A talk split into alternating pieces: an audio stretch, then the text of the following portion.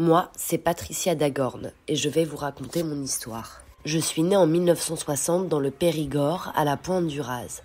Je n'ai pas eu une enfance très joyeuse. Avec mon père et ma mère, ça n'allait pas vraiment. J'ai toujours été mise de côté, surtout par rapport à mon demi-frère. Ma mère était femme de chambre et mon père travaillait chez EDF. On n'avait pas beaucoup de sous. On ne partait jamais en vacances. Enfin, mon père m'emmenait parfois dans un camping naturiste à l'île du Levant. Je dois avouer que je détestais ces vacances. Dès que j'ai pu partir de la maison, j'ai saisi l'occasion et je suis montée sur Paris. Une fois arrivé là-bas, j'ai vite rencontré mon futur mari, en 1981, Luc Charon, un parapsychologue. Il était plus âgé que moi, on avait 13 ans d'écart, mais ça n'avait pas d'importance. On s'est mariés et il m'a poussé à faire des études de droit. Moi qui pensais n'avoir aucune chance, figurez-vous que j'ai fini par devenir juriste. Luc était tellement fier de moi, moi aussi d'ailleurs. Oh, je l'aimais, Luc.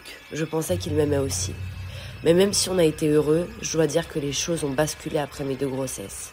Il a complètement changé de visage. Il a commencé à me hurler dessus, à me frapper, me violer. Ça devenait insoutenable pour moi. En 1990, maman est décédée de la maladie d'Alzheimer. J'ai alors hérité de la propriété de la pointe du Raz et d'un chèque d'un million de francs. Mon demi-frère, à l'époque, ce salaud, m'a accusé d'avoir tué ma mère mais les enquêteurs n'ont rien cru et l'affaire a été classée sans suite. Avec Luc, ça allait vraiment de pire en pire. Il m'accusait de voler l'argent. Mais je vais vous dire une chose, en même temps c'était le mien, il me revenait à moi. On a divorcé en 2000, je ne pouvais plus supporter cette ordure. D'ailleurs, je l'ai envoyé en prison, pendant 11 ans. Ah oui, vous pensiez qu'il allait être impuni pour sa maltraitance envers moi? Ce salopard. Heureusement que la justice fait son travail. Après notre divorce, je suis allée m'installer sur la Riviera. Je savais que je pouvais me reconstruire là-bas. J'avais envie de compagnie, mais surtout d'argent. Alors je me suis inscrite dans une agence matrimoniale. Mes critères? Un homme aisé, veuf, âgé d'au moins 50 ans, jusqu'à 80 ans, et aimant les plus jeunes. Pas si compliqué, me direz-vous. Le premier que j'ai trouvé, c'était Michel Kneffel, veuf, 60 ans. On a vécu quelque temps ensemble. Et puis d'un coup, il est mort. Étrange. Et encore plus étrange. Sur son testament, c'est à moi que revenait l'héritage. Mais malheureusement, le document était classé comme faux. Le notaire ne l'avait pas trouvé dans son état normal au moment de la rédaction. J'ai été entendu par la police, mais ils ont claffé l'affaire sans suite, faute de preuves, même si pendant l'autopsie, ils ont trouvé un taux de médicaments anormalement élevé. J'ai continué ma petite vie et j'ai rencontré Robert, un veuf de 84 ans. On n'est pas restés ensemble longtemps. Tout se passait bien. Sauf qu'au fur et à mesure, il perdait l'énergie. Son teint était blafard. Tout a basculé quand un jour Robert a trouvé des capsules de Valium dans un salle de bain.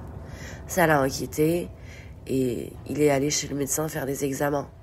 Et là, surprise, des traces d'anxiolytiques. Alors il m'a soupçonné de tentative d'empoisonnement et il m'a tout de suite quitté. Mais vous en faites pas pour moi. J'ai vite retrouvé un compagnon. Ange Pizziota, veuf. Lui, il m'a échappé, comme Robert. Après un dîner chez lui, il s'est senti mal et les examens toxicologiques ont montré qu'il avait un taux d'anxiolytique anormalement élevé dans le corps. Par peur ou par intuition, lui aussi m'a quitté. Peu après, en 2012, j'ai rencontré Francisco, à Mouansartou, encore un veuf, sans domicile fixe. On a vécu à l'hôtel un moment et un jour on l'a retrouvé mort dans la baignoire. Mais là, les soupçons se sont vite penchés vers moi. En fait, la femme de chambre trouvait ça bizarre qu'il soit mort dans la baignoire. Il ne prenait jamais de bain. Mais encore une fois, au début, les enquêteurs n'y ont pas prêté attention. Enfin, le dernier homme de ma vie, Robert Mazereau, c'est celui qui a tout fait basculer.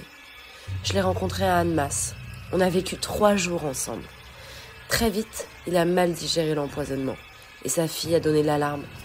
Elle a téléphoné et par peur qu'elle remarque quelque chose, j'ai refusé de lui passer son père. Ce qu'elle a trouvé vraiment anormal. Alors, elle a appelé les pompiers qui sont tout de suite arrivés. Ils ont trouvé Robert dans un sale état. Dans ses analyses, des anxiolytiques et de l'alcool. Vous l'aurez compris, sur quatre hommes, j'en ai empoisonné mortellement deux. Les autres m'ont échappé. En fait, c'est moi qui leur faisais à manger. J'empoisonnais les plats d'anxiolytiques et je leur servais du vin à côté. Mon intérêt J'étais la seule sur leur testament. Je n'avais pas le choix, j'avais besoin de cet argent, je suis folle d'argent. Quand les inspecteurs ont compris, les preuves se sont accumulées. Ils ont perquisitionné ma maison Ils y ont trouvé les flacons de Valium, les ribes de mes chers maris, l'échiquier, tout ce dont a besoin une vraie arnaqueuse. En 2013, j'ai été condamnée à 5 ans de prison pour vol, escroquerie et séquestration pour le cas de Robert Mazereau.